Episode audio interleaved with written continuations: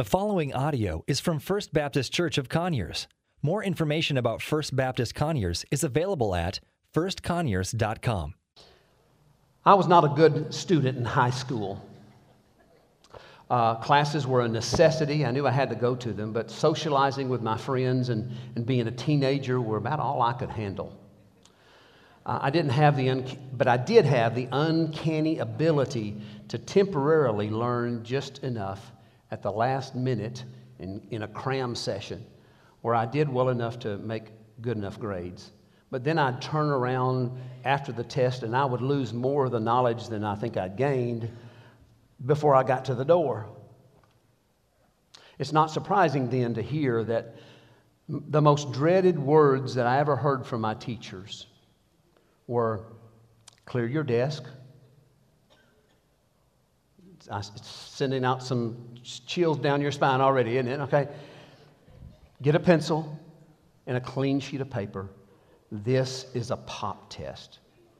Oh, you know, I, I had never, I never prepared for a daily class schedule. I always just uh, prepared for the exams. And so for me to think that I was going to show what I had prepared, I had done, and how much I'd learned from day to day was just impossible. Uh, we find in, that in 1 Corinthians that the, the Apostle Paul has told the church of Corinth to clear their desk and get out a pencil and a clean sheet of paper and get ready for a test. But before we go to that, I want to just review what's been said in earlier sermons about the city of Corinth. Corinth was founded on a small strip of land that separated two large land masses. It's called an isthmus. If many of y'all hadn't been, been in geography class for a while, all right? And um, it separated the Greek world. We're going to call it North Greece and Southern Greece.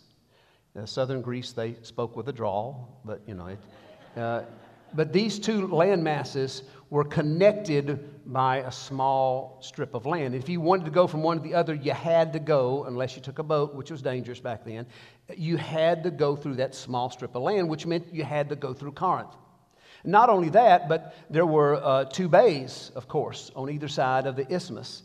And you, when, when boats would come in and they would unload their, uh, their goods and then transfer it over the four or half, five mile strip of land and put him in another boat, and they've saved months of traveling and go on. So, so there was a lot of commerce. There, there was a lot of things going on there. Uh, fortunes were made. And with great wealth, people began to, sh- to uh, show their great vices, sinful nature. All the while, they were expected them to be accepted by others because of their great influence. Sounds like today, isn't it? What little religion that existed were number one, uh, uh, there was always a Jewish synagogue, most everywhere after the dispersion. And, uh, and other than that, the only religion that existed were temples that were built to the Greek gods. And usually, if you wanted to worship there, you went and you, per, you participated in some sort of lewd sexual act. It was not, you know, it was a self gratifying kind of a thing. So we see that this is the kind of city that these people grew up in. it, it is, it, it was said that the city of Corinth would have been the modern day New York City and Los Angeles and Las Vegas all rolled into one secular city. it was in the midst of all this chaos that Paul came. He was in Athens and he came to Corinth and established the church at Corinth. In Acts 18, we find that he shared the gospel with many Jews and Gentiles alike who were Christians of the city.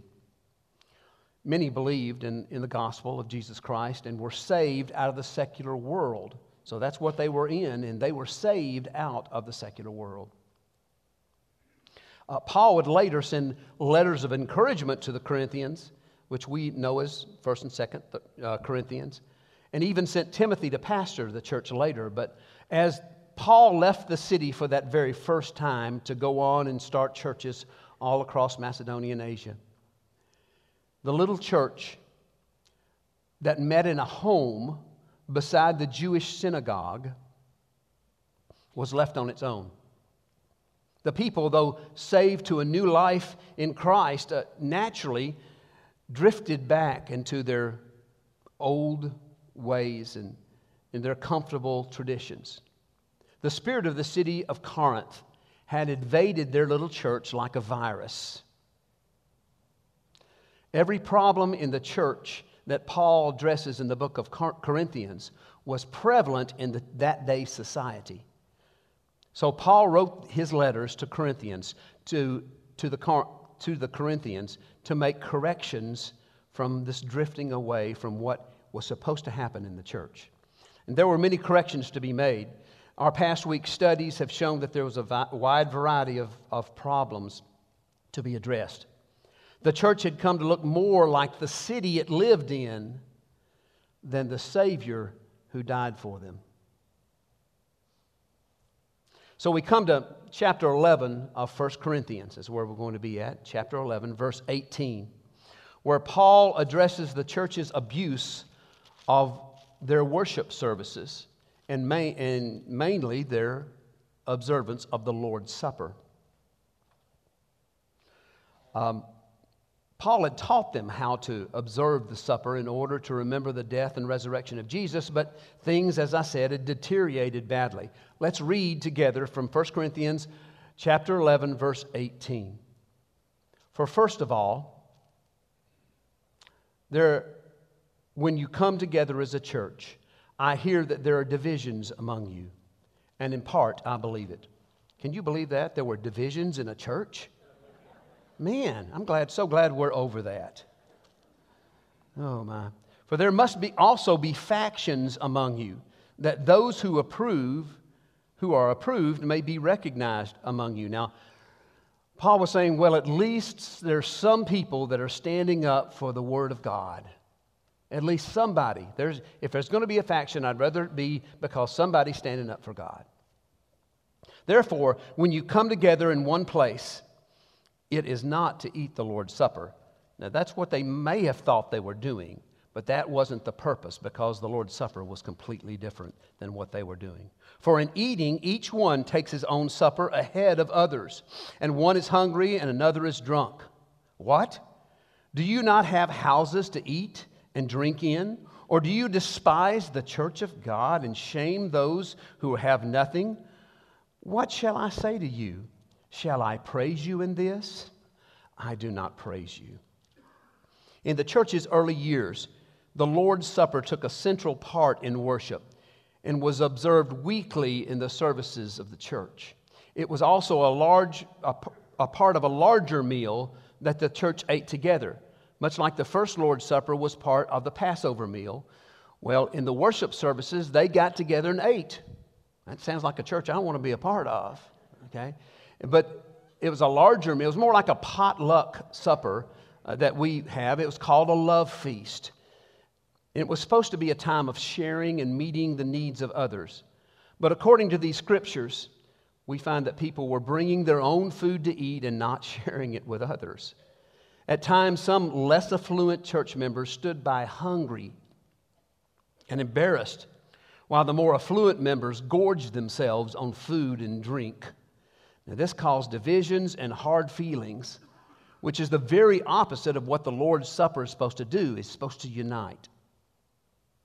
The Apostle Paul goes on to remind the church of the correct way to have the Lord's Supper in verses 23 through 26, a passage that is well known and is commonly used in today's observances, that like what we do uh, it, about once every six weeks or a month. I, but I would like to skip down to verse 27 here and read a passage that is not commonly read. It's about the seriousness of the Lord's Supper and the seriousness of our worship and the repercussions of observing it with a wrong attitude. Verse 27 Therefore, whoever eats this bread or drinks this cup of the Lord in an unworthy manner will be guilty of the body and blood of the Lord. If we do it wrong, we're just as guilty as those who have killed him. But let a man examine himself, and so let him eat of the bread and drink of the cup. For he who eats and drinks in an unworthy manner eats and drinks judgment to himself. That's a big word there. Listen as we speak and, uh, and repeat that word judgment. Not discerning the Lord's body. For this reason, many are weak and sick among you, and many sleep. For if we would judge ourselves, then we would not be judged. But when we are judged, we are chastened by the Lord, that we may not be condemned with the world. Wow. I read that the first time and I said, You want me to what? You want me to preach? I have no idea. Well, I did a lot of research and God showed me several things. And I want to take the, the rest of the time we have and camp out on these verses. First of all, Paul writes that this is a very serious observance that can affect our lives if we don't do it well. We read that many of the, the Corinthian church members were weak, were sick, and even had died. That sleep they talked about, were, they, they had died because they had not taken this seriously. The church's very existence depended upon the work of Christ in his death and resurrection. The Lord's Supper had to be observed in an appropriate way. If you've been reading along in our daily Bible readings, you remember that we've just gone through a long passage in Numbers when, when the people had to go through extensive steps uh, just in order to be considered clean before God. And it's, it's pretty wild, the different things. Can't touch a dead body, can't do this, can't do that. You got to go and you'll be uh, without for a long time until you consider considered clean. It's, it was pretty wild. Now, it's true that the New Testament church lives under a new covenant and doesn't follow those laws, but I think that we need to remember that the same God who wrote those laws is now asking us, the church, to come to our worship services, to our Lord's Supper with a clean conscience or face illness and even death. Now, I think that should catch our attention and make us want to do the right thing. About a year ago, I had a doctor to call me and he said, The tests are in, you have prostate cancer. Well, that C word automatically got my attention. And then he told me that it was a very serious thing. And if I didn't take steps to remedy the situation, that I would eventually be killed by that cancer. Oh, that scared me. That got my attention.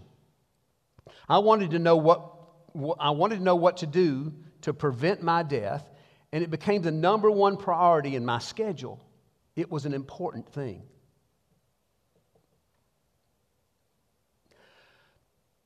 In the same way, if we really believe that the scriptures are the Word of God, we say it all the time, but do we really believe it? And, and these scriptures are relevant to our daily lives, then we must pay attention to this passage. We can't just gloss over it. This is serious stuff. So, what is it that we need to do? What am I talking about? It's simply called self examination. In a modern day world where reality is blurred by a myriad of distractions, and it can be very extreme, extremely difficult to take a real gut level look at ourselves. We've spent all kinds of energy and money and effort to distract ourselves from the reality of who we really are. But this is a life or death proposal that we're facing this morning. Can we be real with ourselves?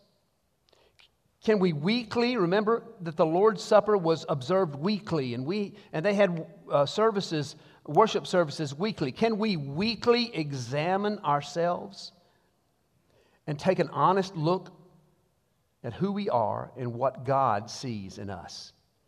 Remember the alternatives if we don't do it. I spent several of my early teenage years on a farm in Middle Tennessee. My parents owned about 28 acres of land, and about six, five or six of those were cleared for the house and for some pasture, but the rest of it was mine. It was woods and rolling hills and creeks and rocks and everything else. I, you, I can't, I, I don't have time to tell you all the things I found there in that small part of it. It was my favorite thing to do, especially during the summers. And uh, I would just traipse that land and just feel free. And I'm a loner anyway, so I just had a wonderful time with myself, you know. Uh, but I'd always come home to eat. You can tell I've never missed a meal. And when I did, I had a ritual that I would go through. Uh, I'd always ins- inspect myself for ticks.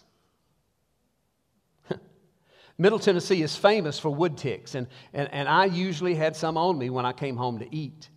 And my mama didn't want any in the house. So, you know, it, it, was, it was an important thing for me to do. Now, when I found those ticks on me, I didn't ignore them and say, well, they'll, they'll find their way off of me. I didn't pretend that they weren't there. No, I aggressively went after them and took them off my body. And then I would kill the ticks so they wouldn't get on anybody else in my family because it was important. Ticks, although they're small, are dangerous creatures that could make you sick or even kill you. Rocky Mountain spotted fever, you know, those things. Sound familiar? That ritual was the first thing that I thought about when I read this scripture on examining yourself, looking for ticks. This is a matter of spiritual and even physical health. We must be serious in pursuing this examination. Then we must use the right standard of comparison when we examine ourselves. How do we know what's good or bad? What's, wh- where do we stand? Who are we comparing ourselves with? The Corinthian church had devolved into a mediocre, watered down version of Christianity by comparing themselves to the pagan city that they lived around. Old Corinth was just spiraling, spiraling down toward destruction. And the church of Corinth was just staying far enough away from the, the city of Corinth that they felt good about themselves. But all the while, they were spiraling down with them, going further and further away from the standards of God. Now, I, compare my, I can compare myself with an insect on the ground and feel pretty good about myself. But when I compare myself with the holy God of the universe, the creator of all things, the great giver of salvation and eternal life, I fall so very short of his glory and of his plans for me. Now, we're talking about works here. But before I lose any of you, I'm not talking about obtaining salvation through works. We received salvation by the grace of God and not of our own works. But the scriptures say for us to, once we are saved, then we should work out our salvation. We should flesh it out by rising toward God's standards, not the standards of the world. That is what is making the church of today weak and ineffective. A growing church is working out, a growing Christian is working out his experience with Christ and changing his life to be more like Christ every day. Ephesians 2:10, the verse after that great statement about being saved by grace says that we are his workmanship, created for good works in Christ, which God has prepared ahead of time so that we may walk in them. Yes, we're saved by grace and not of ourselves, but we're also saved for good works, which God has assigned for us and prepared for us beforehand. Does that not thrill you to know that God Almighty has ordained specific work for each of you to do ahead of time? We need to find what this work is and press toward that goal. We have lazily basked in the sun of God's grace far too long. It's time that we pick up the shovel of God's assignments and get to work. And it all starts with an honest examination of who we are, what we're doing, and where we stand. You know, our smartphones have a, have a neat app. It's called Maps. If you don't have one, it's the greatest thing. It can instantly give our physical location on the planet Earth. that's amazing. It doesn't tell us where we want to be. It doesn't tell us what we wish we are, were, where we wish we were, or even what we're, where we're pretending to be. It gives us a clear vision of where we stand. Now, we need a spiritual app like that that will give us an honest look at where we stand. One that would take away all the trappings of who we think we are, what committee we serve on, how many years we've attended church, how old we are. It would only show where we stand in comparison to God's Word and what He expects of us. Examine yourself. Now, a lot of people get caught up in that judging part of this scripture and they get bogged down. You know, the world says, don't judge me, don't judge me. And, and even some Christians have picked up that chant. There are even scriptures that say we should not judge, but this one says we should judge. So, uh, how, do we, how do we balance that? You should know that there's a distinction in the Greek language between the three words for judging found in 1 Corinthians 11. The first, found in verse 31 here, implies that we are to judge ourselves. We examine in detail who we really are. We come face to face with the, the sin areas in our lives and confess that sin to God. If we don't do that, then it says in verse 32 God judges us. That's the second judgment. That judgment is a chastening of his beloved children to discipline them into righteousness. It's like a loving parent disciplining his children in order to keep them from, uh, to keep them to, uh, in order to keep them to be, to be a better person or to keep them from any danger. The final judgment, found in verse 32, is God's judgment for the lost world. Now, I think this is important for us. This judgment consists of condemnation and destruction. The last two judgments are divine judgments that we should never use. Thus, the scriptures that say we are not to judge.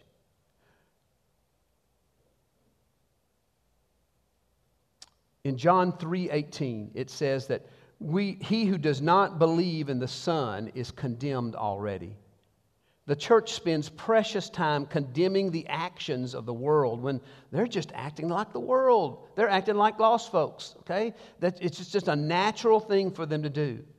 We need to spend more time and spend our efforts turned towards sharing the good news of Christ to the world and not condemning the lost world. They're already condemned. The only consistent judgment, and here's where I'm going to get in trouble, or examination that we should give is first toward ourselves and then toward our brothers and sisters in Christ. How? We should do it with a humble attitude and with the same grace that God has given us. But for the sake of that brother or sister getting right with God, there are times when we must call them out and help them face their sin. You know, there were times when I came home from the woods uh, when I was young and searched for ticks, but I just couldn't. Uh, I, I couldn't see all over my body. There were some places I could not examine. And I had to get my mom to come in and look behind my ears and, and the nape of my neck and in the, and the hairline of my hair just to make sure. I needed help with that. Uh, I needed another person to look for in those areas. There are times when we need brothers or sisters in Christ to help inspect us. Again, this is not a condemning judgment, but a humble encouragement. Why would Paul have discussed church discipline in earlier, earlier in this book if we weren't supposed to inspect and encourage each other? Many years ago, when I was in the, young in the ministry and newly married, I had a friend who was about my age and he, he was kind of opposite than me. He had been in his business for many years, even though he was young, and he was very successful in his business and had a great command over the people there. But he and I were kind of great friends, and we walked this Christian life and this married life together and shared most things together. Suddenly, I realized that uh, he was pulling away from me. And soon I realized and found out that he had met a young lady and was about to leave his wife for this young lady. Now, I'm not a con- confrontational guy, but after much, much prayer and soul searching, I went to see my friend at his office in this high rise building, business building in the heart of Nashville. I can't tell you the trepidation I felt as I went to the top floor of the building and stepped out into his spacious office for the first time. Was I really going to judge or correct this man? For weeks and weeks, my friend had li- been living in a, a love bubble. You know, he, he didn't think of any of the consequences of his sins, anything else. And it was my job to bust that bubble and confront him with his sin. I begged him, I pled, pled with him, please don't disgrace your wife. Please don't disgrace your church. Don't disgrace God's principles. Do the right thing. And thankfully, thankfully, he accepted my chastisement and he let go of his girlfriend and remained married to his wife. He's still married today and actively involved in his church. Now, if I had said, you know, I don't have a right to judge my friend, I, I don't know what he's going through. This is not his problem. This is his problem. It's not mine. Then I would have betrayed my friend, and I would have betrayed my church, and I would have betrayed God's principles, his principles of marriage. There are times when we must stand on God's principles and call out the sin of others. James 5 19 through 20 speaks to it in this way Brethren, if anyone among you wanders from the truth and, ter- and someone turns him back, let him know that he who turns a sinner from the error of his ways will save a soul from death and cover a multitude of sin. We're to examine ourselves, and then we need to examine our brothers and sisters. That's what we're here for. So, as we conclude, I want to do one more thing for, for you or with you.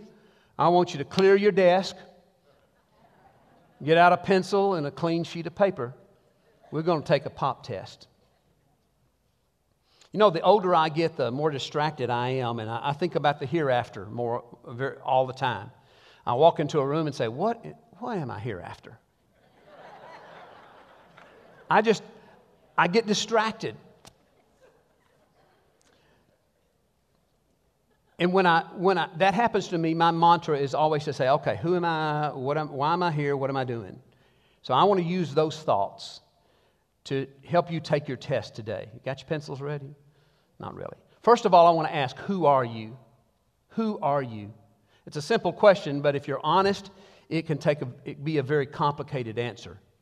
Take that spiritual GPS that we talked about and pinpoint yourself. Have you ever really placed your faith in Christ and desired to live for Him, or is all this just a charade for your family or your friends?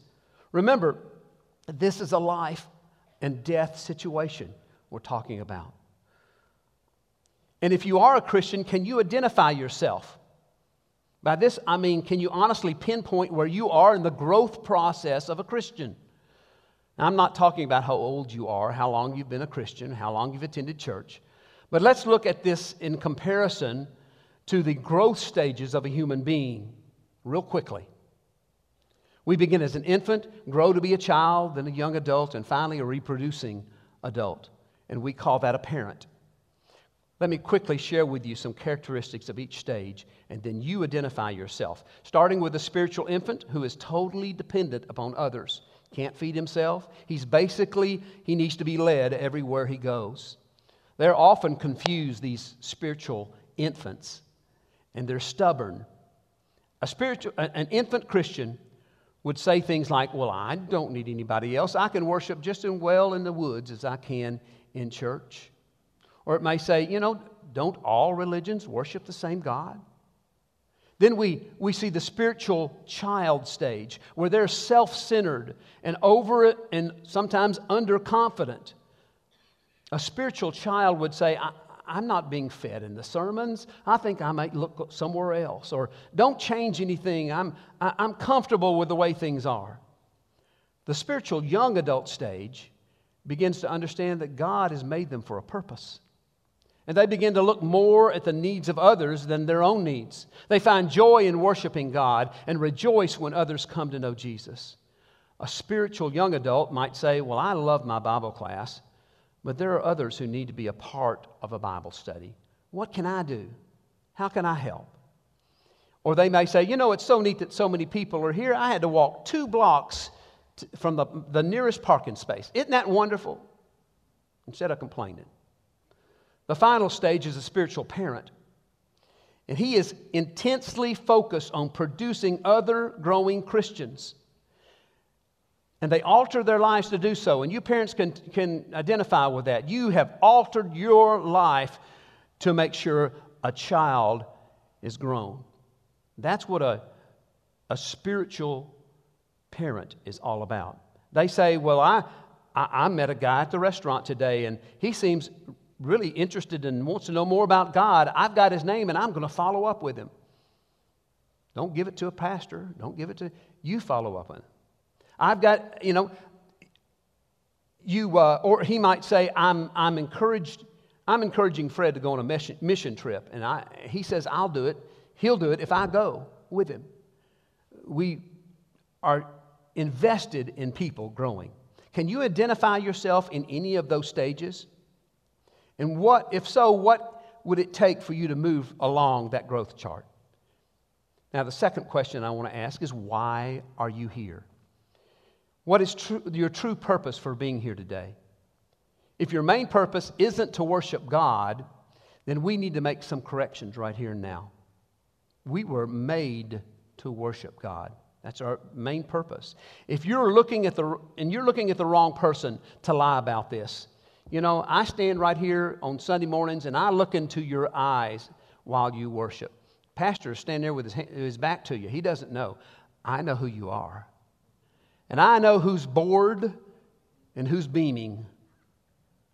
Now, now I, I can hear you now. Can say, now, Brother John, you know, I, I just don't feel that good about expressing my worship in public and being outwardly emotional. I, I, I, I can't do that.